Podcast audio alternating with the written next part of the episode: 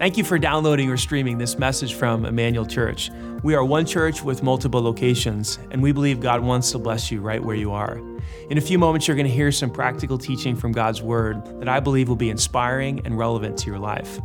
First, though, if you haven't yet experienced Emmanuel Live, we encourage you to go to our website, eclife.org, to check out our service times and locations so that you can experience Emmanuel in person or through our online campus. If this message blesses you and you'd like to support the ministry financially, again, you can go to eclive.org and click on the Giving tab and choose Online Campus as your campus. Thanks again for joining us today, and we hope this message will be an encouragement to you on your spiritual journey. What's up, everybody? My name's Cody Johnson. I am the Emmanuel Church Greenwood campus pastor. I got a question for you. Are you guys ready to have a great time? Are you having a good time so far? Are we doing okay? There we go if nothing else, it's a long weekend. You got that to celebrate. So I hope you guys have a lot of fun today. I hope you have a lot of fun tomorrow. But today, we're kicking off a brand new series. I want to start out by saying if you've been with us for a while, you've been with us for a few times, man, welcome back to Emmanuel. I, I really do hope you're having a fantastic time. And if you're new with us today and it's your first time you accepted somebody's invitation, that's great too. We're just glad that you're here and we hope that you're having an amazing time. Hopefully, you can text new to 65248 and we can serve you and we can connect with you. If you're watching online or if you're at Franklin, Garfield Park, or our Banta campus, welcome. Thank you so much for tuning in. I get the privilege and I get the honor to kick off a brand new series today. As you could probably guess, it is called The Unknowns. It's going to be a four week series. And over the course of the next four weeks, we are going to be trying to deconstruct a lie. Here's the lie that we're going to be trying to tear down you have to be famous to make a difference. Some of you might believe this. Some of you might have felt this idea as you watch movies or TV or consume media or all this stuff. Maybe to say it a different way, you think that I have to be rich to get things done. I have to be known. I have to be notorious. I have to have millions of followers on Instagram to have any type of influence. I got to be a famous actor or an actress or a famous athlete or a famous politician in order to get things done. But what we're going to show you, hopefully, at the end of these four weeks, is that is not true. Because here's what is true you don't have to be famous to make a difference. And we've seen examples of this throughout human history all over the place. And it's my goal today to stump you just a little bit with a couple examples. So, my first question is How many of you, by show of hands, have heard of a woman named Susan Kare? Nobody. This is fantastic. This is amazing. Like this is the best, the best possible start I could have had to this talk. This is good. This is good. Okay. So how many of you, by show of hands, at all of our other campuses, you can participate online. You can do this as well. How many of you, by show of hands, have an iPhone or a MacBook computer? Raise your hand. Which isn't surprising. It's most people. It's like three quarters of a billion people all across the world own an iPhone. So, Susan Kare is the woman who's responsible for the graphic design and the interface of MacBooks and the Apple products. So, when you touch your phone, you pick it up, and it's easy and convenient, it looks nice, she is the reason for that. Everybody knows Steve Jobs. There have been books written about him, there have been movies made about him. Everybody knows the Apple logo, but until right now, you didn't know who Susan Kare was, and you interact with her work every single day. Check mark, we're one for one. That's not a bad start. What about Rick Rescorla? How many of you have heard of Rick Rescorla? Scanning, scanning. Nobody? Two for two. That's not bad. I'll take that. Two for two. Rick Rescorla is a Vietnam veteran. He was a Vietnam veteran. And he came home, he came back to the United States, and he decided that he wanted to serve other people through security. So he got a security job at Merrill Lynch at the World Trade Center in the North Tower. So back in September of 2001, right around September 11th, he anticipated an attack was coming. He anticipated something bad was going to happen. And so, through communication, initiative, acting very quickly, Rick Rescorla was able to move close to 2,700 Merrill Lynch employees from the North Tower to the South Tower. He saved every single one of their lives, save for 13 Merrill Lynch employees, and he would lose his life that day. Rick Rescorla saved the lives of almost 3,000 people, and you didn't know his name until just now. You don't have to be famous to make a difference. How crazy is that? Now, the last person I'm going to ask you a question, we're going to show the picture in just a second, but I want to ask you the question first. How many of you have heard the name Russell Casse? Raise your hand. Russell Casse? I'm not seeing anybody. I'm not seeing anybody. This is good. We actually have a photo of Russell. Check it out. This is Russell Casse. You might recognize Russell Casse. He saved us from an alien attack 25 years ago, back in 1996 kind of a big deal. A lot of people think it was Will Smith. A lot of people think it was Jeff Goldblum. It was a crop duster, a former pilot who saved us, flew that plane up into the mothership, right into the weapon, destroyed the mothership, and saved the world from complete and total annihilation. None of you remembered him. None of you even knew his name. But if you're like me, who was a chubby 10 year old kid, summer of 96 when Independence Day ran out, came out, I'll never forget Russell Casse. And yes, this is from a movie and it's fictitious, of course, but it still proves the point. He wasn't famous, he was just some guy who was willing to step in and he made a difference. And that's what we're going to talk about over the course of the next four weeks. We're going to talk about these individuals from the Bible who aren't famous. They're not Jesus or Moses or Jonah or Noah or Mary. They're not all these different people. Man, they made a difference. We're going to talk about a couple of midwives whose names I can almost guarantee you can't pronounce and their obedience to God. We're going to talk about that in week two. In week number three, we're going to talk about a man who was not very well known but displayed great courage. And then week number four, we're going to talk about a man who realized that even though he wasn't well known, he still had influence over his little pocket of people. But today, today we're going to talk about a man who is not very well known at all. In fact, he is so unknown that the Bible I'm holding in my hand is about 1,138 pages long, not counting the very helpful maps in the back of the book. Now, if you try to look up this person, he appears in four pages, four pages of this Bible. If you take four and you divide it by 1,138, and then you multiply that number by 100, that's going to give you the percentage of how often that guy appears in this book. I'll go ahead and do the math for you 0.35%, less than half of a percent in this book. You know how hard it was to write this talk, to do research? Nightmare. Not a lot of fun. Very difficult especially when you're trying to put together a talk. This guy doesn't even have his own book. I looked on Amazon and Barnes and Noble Target, couldn't find it. You got to go through Moses to get to this guy. So I read a book called Moses by Charles Swindoll. So I read this book, and he's in there. It talks about him a little bit. Very, very unknown. But this man helped a very well known person. The man we're talking about today is a guy named Jethro. And Jethro was able to step into the life of Moses, who everybody knows Moses, when Moses needed it the most. As we'll see in a second, he needed it very, very badly. But this idea of being able to step into somebody's life and give them wisdom, that's something that we don't like to do. And here's what's true about that. When we have the opportunity to share wisdom with someone, to step into their life, we don't do that. Instead, we back away. We back away really far, really fast. And there's a reason that we do that. If you look and do a quick Google search of all the things that scare people all across the world, the things that cause people the most fear, what I'm doing right now or what you do in one on one situations or small group situations is number one speaking in public. Some of you would rather die than do what I'm doing right now. It scares you that much. And it's not just speaking in large public gatherings like this, it's one on one conversations, small group endeavors, speaking in a way to another person that could result in judgment or condemnation. For a long time, we called these social phobias. Now they call them social anxiety disorders. There's different names for them, but the fear is the same. And Dr. Daniel Block wrote a paper on this. I want, to read, I want to read what he said about these feelings. He said, People with these feelings experience significant and chronic fear of social or performance related situations in which there is a possibility of becoming embarrassed, rejected, or scrutinized, which can all happen if you step into somebody's life and try to drop a little bit of wisdom on them, right? Like they could look at you and like, man, that's stupid. Why would you tell me like that you could be rejected completely? It goes on and it says, although these people know their fear is unreasonable, they can't seem to do anything to stop it. So they either avoid these situations altogether, they back, back, back, back, back, they back away, or they get through them while feeling intense anxiety and distress. And this way, these feelings extend beyond everyday shyness and can be extremely impairing. Impairing. It moves people to complete inaction. They can't do anything. But there's a massive problem with this, a huge problem. And the problem is this. When we, if, if we don't step into an opportunity to share wisdom and we let that emotion of fear, that anxiety pull us back and we can't step into somebody's life, if we don't step into that opportunity, we may miss an opportunity to save a life.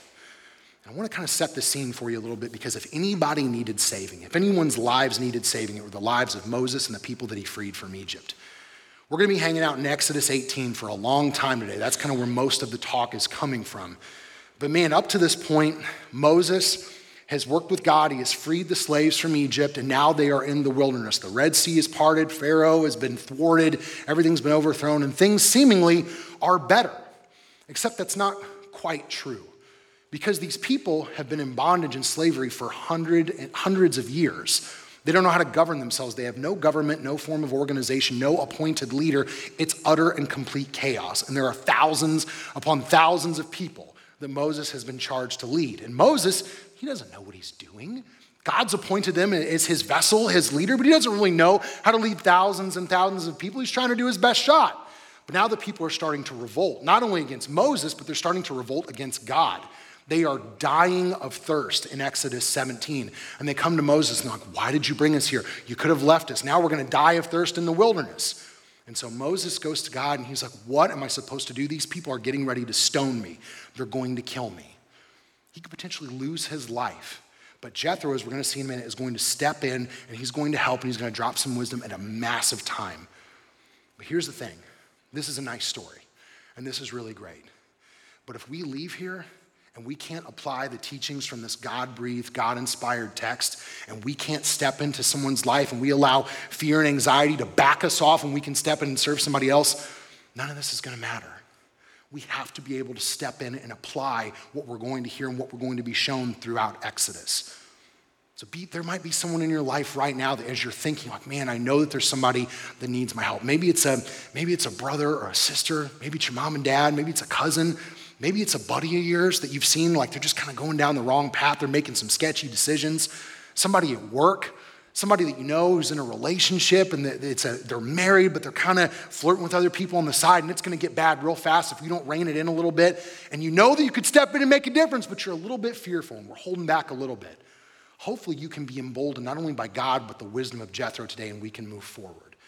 But we got to ask the question before we dive in. So, what's the question? How can we share wisdom using Jethro's patented five step approach? Step number one build a relationship with the intent to serve. We got to build a relationship with the intent to serve. I want to show you a picture in just a moment. As I mentioned, it was hard to research Jethro because he's in half of a percent of the Bible. But we did find a picture of him. It was the artist's rendering. It was the best we could possibly do. Here it is. We want to show it to you now. We believe it to be to scale. They made him look so big. Like, why are his forearms that big? It looks like he could deadlift 900 pounds. Like, like why did they make Jethro so? He's like as big as the mountain. But this is from the movie Prince of Egypt. How many of you have seen the movie Prince of Egypt? The voice actors and actresses, I don't know how they funded it. Like Val Kilmer, Sandra Bullock, Michelle Pfeiffer, Danny Glover played Jethro from Lethal Weapon. Like it was like it had to cost millions of dollars to make this movie. But this is Jethro, so maybe you can keep this image in your head as we're talking through the talk. But where the relationship starts with Jethro and his massive traps in his forearms with him and Moses is back in Exodus 2 because Moses flees Egypt. He ends up at this well in the middle of Midian where Jethro's from and he saves Jethro's daughters from these two guys that are kind of hassling him a little bit at the well. And so Jethro's daughters run back to Jethro and they're like, hey, we met this guy. He saved us from these guys that were badgering us. And so Jethro asks his daughters a question. He says this Where is he? Why did you leave him? Invite him here. Let's get something to eat. I, I want him to be my honored guest. This is where the relationship starts. Moses did something really cool for his family. And so all Jethro wants to do is he just wants to have a little bit to eat with him. Come hang out with me. I want to get to know you a little bit more. And then if you've seen the Prince of Egypt or if you've read Exodus, you know kind of how the story goes. He is taken with Moses. He really likes Moses a lot, so he offers his daughter's hand, Zipporah, played by Michelle Pfeiffer. He offers his daughter's hand in marriage. They get married and they have a couple kids and things are good. And then Jethro and Moses work together for the next 40 years. That's a long time to work with somebody, especially if it's your father in law. I'm lucky, I got a really cool father in law. But man, like working with somebody for 40 years, I'm 33 right now. If I did that for the next 40 years, I'd be 73 working with the same person. You're gonna learn a lot about them in that time, right? And you're gonna learn a lot, especially if you're Jethro and Moses, because they were tending sheep together. Jethro was also a, was a priest and also a shepherd. Sheep are unruly creatures. They really are. I don't know anything about raising sheep. My wife and I watched a show on Amazon where this guy is a farmer, and one of the episodes was about raising sheep. Sheep are a pain. They knock down fences, they jump over fences, they make sweet sheepy love all over the place with other sheep, and they have little lambs. You gotta watch the lambs, you gotta watch over these adulterous sheep that you're looking over, and it's just nuts. But there's also a lot of downtime where you talk to each other and you get to know each other and all these different things. And so Jethro and Moses got to chat a lot. So Jethro's learning Moses' weaknesses, his strengths, what his passions are, how he works with people, all these different things. You get to know somebody a lot through working with them. And they did. And then it brings us to the present time.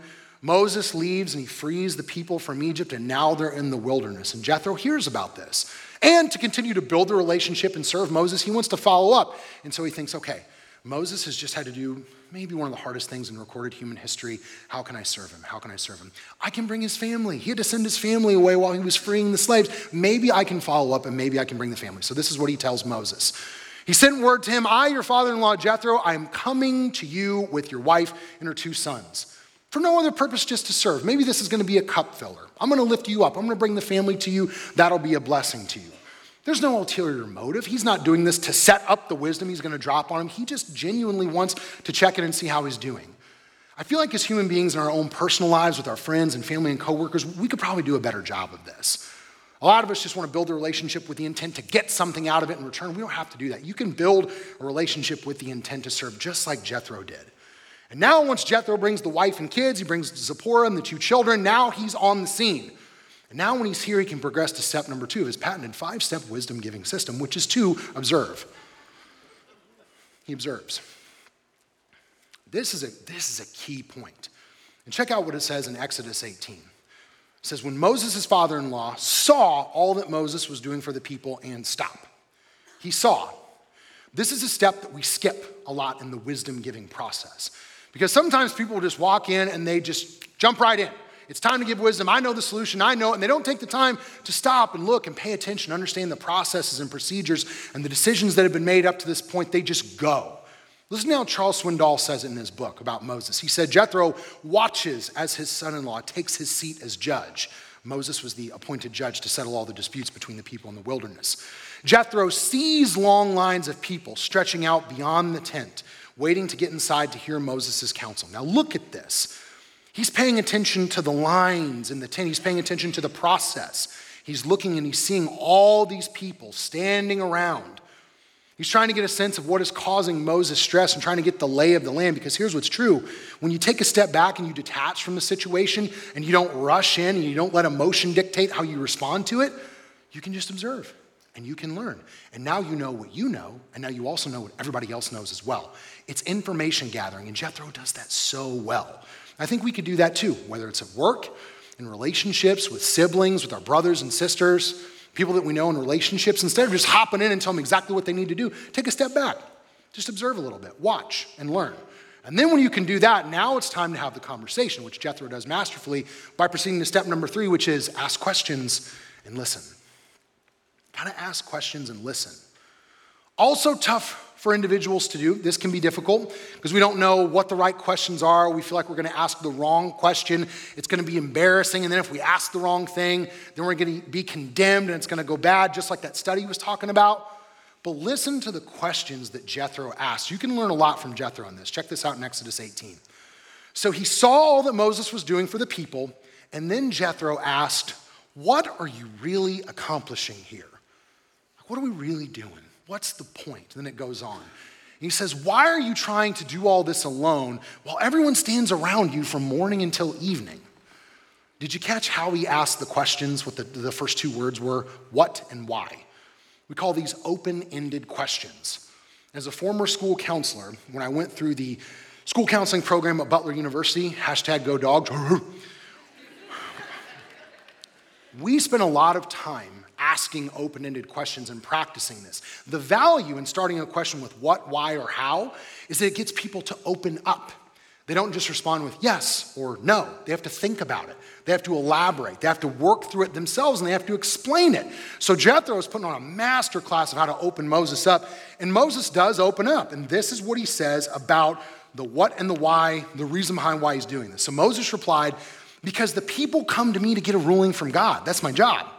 When a dispute arises, they come to me, and I'm the one who settles the case between the quarreling parties. I inform the people of God's decrees, and I give them his instructions. That's my job.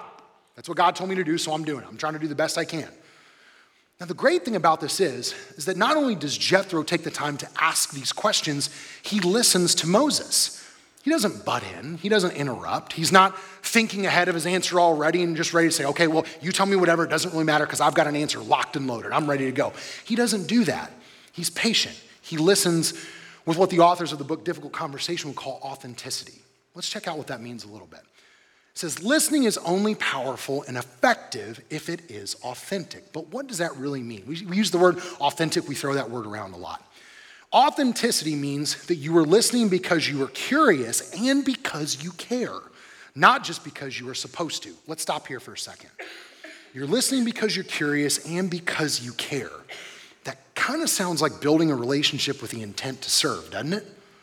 There's nothing in it for him by listening authentically. He just wants to care. He wants to help out Moses. So he's going to listen after observing and try to get all the information, try to know what Moses is feeling, what God's told him. He wants to get the true lay of the land before he steps in and says a word.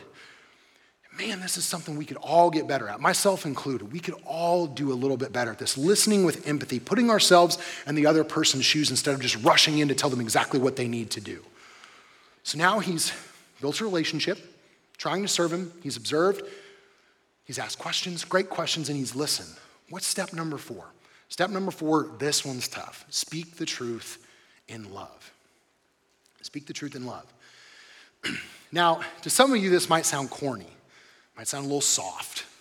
You're like, speak the truth in love. Man, I just want to be real with people. I need to be so real. I need to be the realist, the capital T at the end. People need to hear my honesty. They just need to be told what to do. I don't need to be soft when I tell these people. I need to let them have it. I need to be real. You've probably heard that before. I've heard that a lot. But there's a problem. You can be real with people, but then people will shut you down because here's the thing realness is often rudeness disguised as honesty. That's tough. You probably felt that before. Someone has been real with you not called to be real. Like it never says, hey, in the Bible, like, hey, be real. It says to speak the truth in love. It's in Ephesians 4:15. Paul is talking to the church of Ephesus. He says, we will speak the truth in love, growing in every way more and more like Christ, who is the head of his body in the church. Pause. Speak the truth in love, growing in every way more and more like Christ. Like, that's the point, right? He's not speaking the truth in love. He's not being kind and honest for no reason. Jethro wants Moses to grow more and more like Christ because if you can grow more and more like Christ, you're going to be a pretty effective leader, right? Your heart will be broken for people. Your heart will seek to serve people if we become more and more like Christ. You will get better. That's the point. And here's the thing about speaking the truth in love the truth without love, that's kind of hard. It can be kind of harsh sometimes, it can be kind of cold. And love without truth, well, that's a little soft maybe a little too easy. You've got to balance both of them. That's what he's talking about. And Jethro balances it very nicely in Exodus 18. Jethro says this Mo, it's not good. It's not good. It's not good, Mo. You're going to wear yourself out and the people too. Hang here. Wear yourself out. Like somebody, sometimes you come home from work, you're like, man, I'm wore out. I'm tired. That's not what he's talking about. Because when you wear yourself out in the wilderness after you freed thousands upon thousands of people, there's nobody coming to save you. There's nobody coming to help. So if you wear out in the wilderness, you die. And the people die as well. So this is why he's stepping in because he cares about Moses, and it continues. It says, This job is too heavy a burden for you to handle all by yourself. Now listen to me and let me give you a word of advice. Look at the first sentence. That sounds like care. That sounds like we're really being honest because we care about you and your well being. This job is too heavy a burden for you to handle by yourself. Moses, I want you to be in this ministry for the long game. I want you to serve people for the long game. Think about your own life. Talking to a husband or a wife that's thinking about stepping out. I want you to be in this marriage for the long game. I want you to appreciate your partner and date your spouse for the long term. Think about a student that's getting ready to give up either on high school or college. I want you to stick this out. I want you to graduate. Think of the long term. You're going to wear yourself out if you hang on to all this too tightly. He's trying to serve him, he's trying to love him. He's stepping in, he's speaking the truth in love because he cares about him. He's listened authentically and he's loving authentically as well. Now we've gone through these four steps time to kind of drop this wisdom on him, right? We got to let him know what he needs to do. And Jethro does this as well. And step number five of the patented wisdom giving system, which you can buy for $9.99, he delivers the wisdom. But what does Jethro say? What is his advice? What does he tell him to do? It's in Exodus 18, 19 through 23. it says, You should continue to be the people's representative before God, Moses, bringing their disputes to him. Teach them God's decrees, give them his instructions, show them how to conduct their lives. To say it another way, do your job. Do what God told you to do. Teach, speak, lead, do all these things. But select from all the people some capable, honest men who fear God and hate bribes. Appoint them as leaders over groups of 1,000, 150, and 10. To say it another way, delegate. Get some help. Get all these yahoos standing around, give them something to do. They can lead because when they start leading, you give them things and you give them clarity and you trust them with things, then they're going to grow as leaders. And as they grow as leaders, the ministry's going to grow and what God's doing on earth is going to grow, and then you're not going to get so worn out doing it. Jethro's laying it down.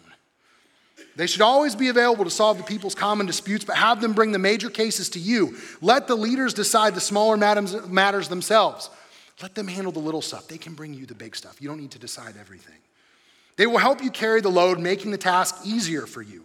If you follow this advice, and if God commands you to do so, then you'll be able to endure the pressures, and all these people will go home in peace. It was at that point when Jethro dropped the mic. Solid advice. And also, Jethro just wrote every business organization book for the next 3,000 years. Like, unbelievable. So, what happens? Moses responds and he listens and he does the things that Jethro tells him to do. He gets help. The ministry grows. People don't stone him to death because they're dying of thirst and things get better. But what I love the most and what we've constantly got to do, and this might take a little bit of pressure off you as well, is that Moses, or excuse me, Jethro pointed Moses to God, if God commands you to do so. And then he said this a little bit earlier in Exodus 18, and may God be with you. May God be with you. I'm going to tell you what I think is best, but may God be with you. Charles Swindoll said it this way He said, Son, I'm going to tell you what I think might work better for you in this situation, but may God give you the wisdom to do what's right. Trust God above all else. We put so much pressure and anxiety when it comes to talking to people, thinking that we have to have all the answers. You're not God. God doesn't want you to be God. He's God. He's already got a God. It's Him. You can just be you and do the best you can and point people to God in the process. Then you can take the pressure off and you can do the best you can to give people wisdom based on your experiences, what you've learned, what you've observed, what you've listened to, what you've heard. And you can step into their life with boldness and confidence because you know that you're pointing people to God the whole time and God is with you in the process. When you're on the receiving end of this, somebody who really builds a relationship and they observe and they ask questions and they listen and they speak the truth in love, and then they actually deliver the wisdom and point you to God, it changes, it absolutely changes your life. And I know this because I have experienced this type of situation. You've probably noticed I'm setting up some folding chairs. This will make sense in a moment. So, what I'm going to do right now is something that you're really not supposed to do as a pastor, preacher, speaker, anybody that's speaking in a public forum. I'm going to kind of break the fourth wall a little bit. So, you're always supposed to have as a speaker some story that will tie your guests or the listeners to you so that they know that you're not full of it. So that they know that you really mean what you say, or you've experienced it to some extent. And, and I have experienced this wisdom reception. So I was about 18 years old, it's 2006, and I was at a wrestling tournament in Evansville, Indiana, which, if you've been here for longer than five minutes, should come as a shock to none of you. So I was at a wrestling tournament, semi state, next weekend's a state tournament. Semi-final round, I lost. And what you need to know about me is that I hate to lose more than I love to win.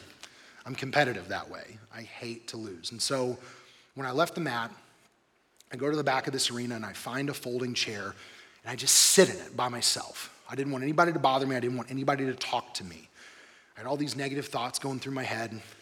Some colleges had recently reached out to me, said, Hey, we want you to come wrestle for us. I think you'd be a good fit for the program. And now I lose a match, and I'm like, Well, these colleges are going to pull the offer. Didn't really know how that worked. I just wanted to be by myself. And then, as I'm sitting there, somebody came and sat down in a chair right next to me. And it was the coach of the guy that just beat me. Now, I can tell you, there's no one on God's green earth that I wanted to talk to less. I'm sitting there thinking, could you just get up and go anywhere? Go get a sandwich. They have plenty at the concession stand. Go do something. But he just sat there and he didn't say a word. He was just present with me. And what you need to know about this coach is that I knew him. I'd known him for about 10 years. He was a coach at some school in southern Indiana. He knew my uncle. We would go wrestle at his youth tournament every year, and we'd talk and check in. How's your team doing? How's your season doing? But we, we weren't like tight. So he's sitting there, and he just starts to talk. Starts to tell me about his life, starts to tell me about what it was like for him after he graduated high school and all the things that he was chasing. He was chasing money and sex and status and power and wealth because he thought that would be fulfilling. He thought that would be the thing that would make him happy. And I'm sitting there following him, listening to him. Like, I'm frustrated. I got to wrestle for third place in like 35 minutes. I'm like, dude, where are you going? And he kept going. And he said he thought everything was going good. And he went home one day, opened the door. He was married, and he heard some, some strange sounds coming from the bedroom. He found his wife in bed with another man. Now, 18 year old me who doesn't have a relationship with this guy is just shocked. Like, why would you be sharing this with me? And he kept going. And he said he had every intention when he left his house that day to end his life. He was going to die by suicide. He was just going to call it right then and there. No one had ever told me that up until that point in my life. No one had ever told me that they'd had thoughts of suicide. That's humbling and it's terrifying. But he told me something else. He said that for whatever reason, he felt compelled as he was getting ready to go through with it to pray, to cry out to God. So he did. He started to pray, he started to pray, he started to talk to God, and he said ultimately he decided not to go through with it. And he said it was at that moment after he had a conversation with God that he decided I'm going to leave my current way of life, I'm going to live for God, I'm going to teach, I'm going to coach, I'm going to serve the youth. That's what I'm going to do. And then he looked at me and he said, Everything happens for a reason. And he said, I know you. I know how bad you want this. I know how hard you work. I know your character. I know you keep your nose clean. And you probably have no idea why this is happening. But maybe this is all happening because at some point you're going to need to know God on a personal level. And he straightened himself up, kind of looked ahead again. And he said, Everything happens for a reason. Tapped me on my leg twice. He got up and he left. Over the course of 10 years, he built a relationship with me with the intent to serve. He expected nothing from me in return. Just got to know me, talked to me, listened to me, watched me grow up with my brothers and my dad, my uncle. He observed my life, my character, what was important to me. He would ask me questions at these tournaments and he would genuinely listen for no other reason, just to get to know me and to see how he could help and serve. He spoke the truth in love to my life, gave me a balance of honesty and love, and then he delivered the wisdom in a way that if you try to do that to an 18 year old student, man, that would take a lot of courage to do that, and he had it. This is some guy from some high school in some southern Indiana town. He retired from teaching this year. When he dies, you will not remember him. There will be no statue for him, there will be no plaque in the walls. He's about as unknown as you can get. But because he stepped in and delivered the wisdom, I would be changed forever. He changed my eternity. I wouldn't trust in Christ for five years, and it would be right up there about where you're sitting in that balcony. That's where I did it. But when I did, the words that he spoke to me reverberated in my head louder than anything I'd ever heard in my life. All because he had, to, he had the courage to step up and deliver the wisdom as some guy who was relatively unknown. He was my Jethro. I had no idea.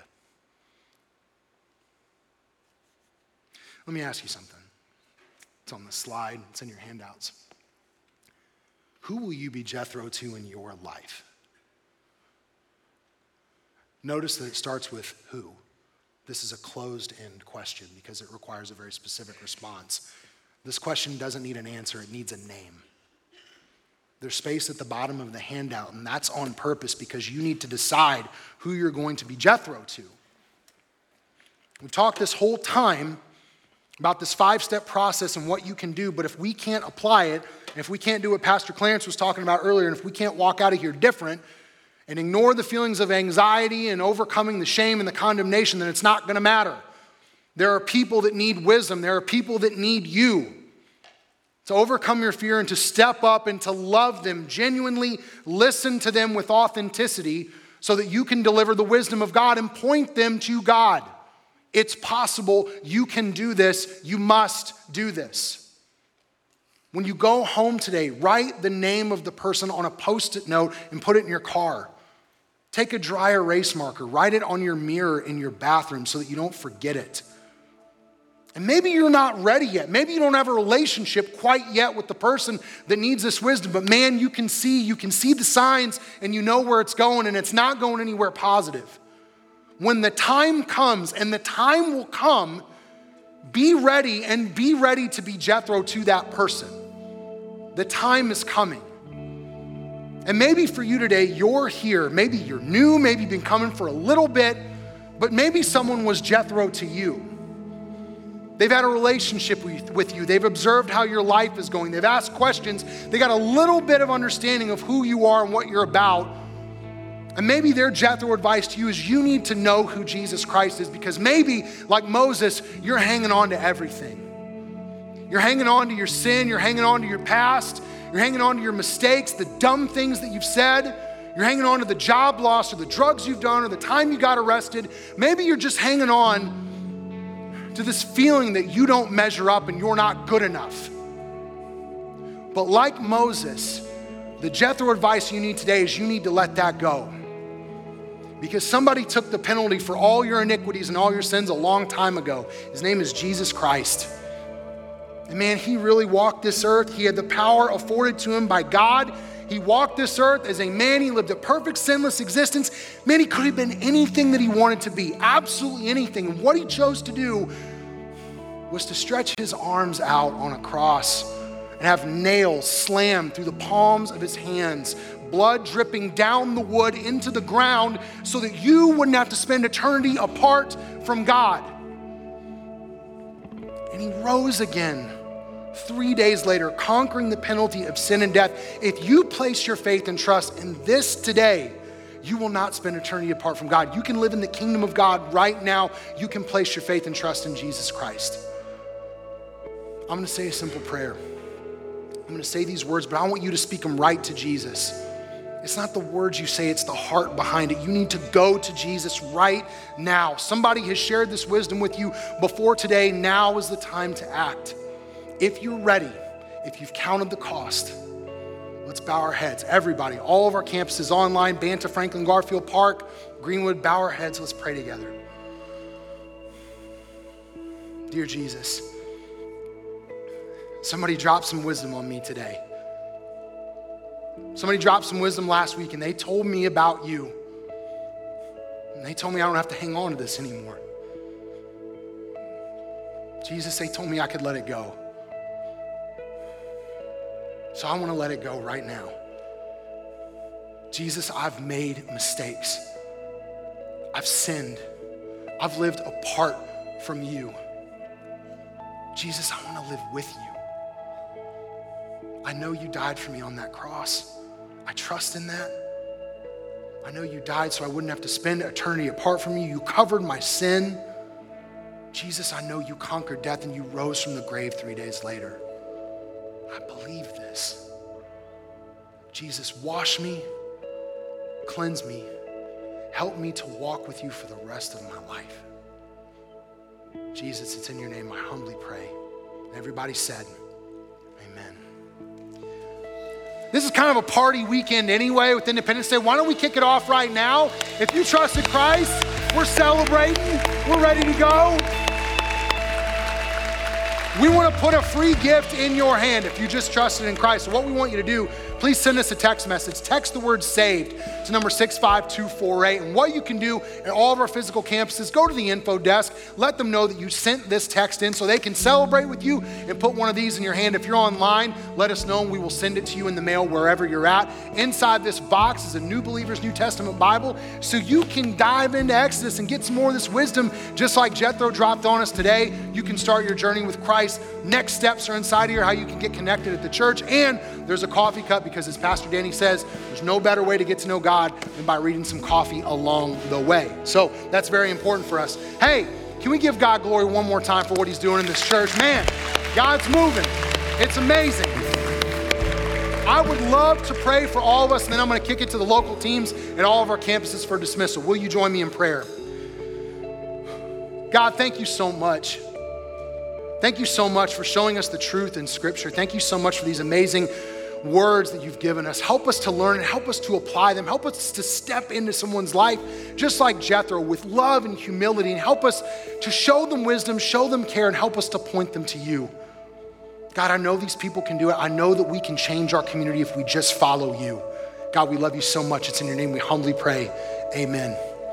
If you're on multi site campuses or online, God bless you. See you next week. We'll bring a friend. I'm going to kick it to local teams.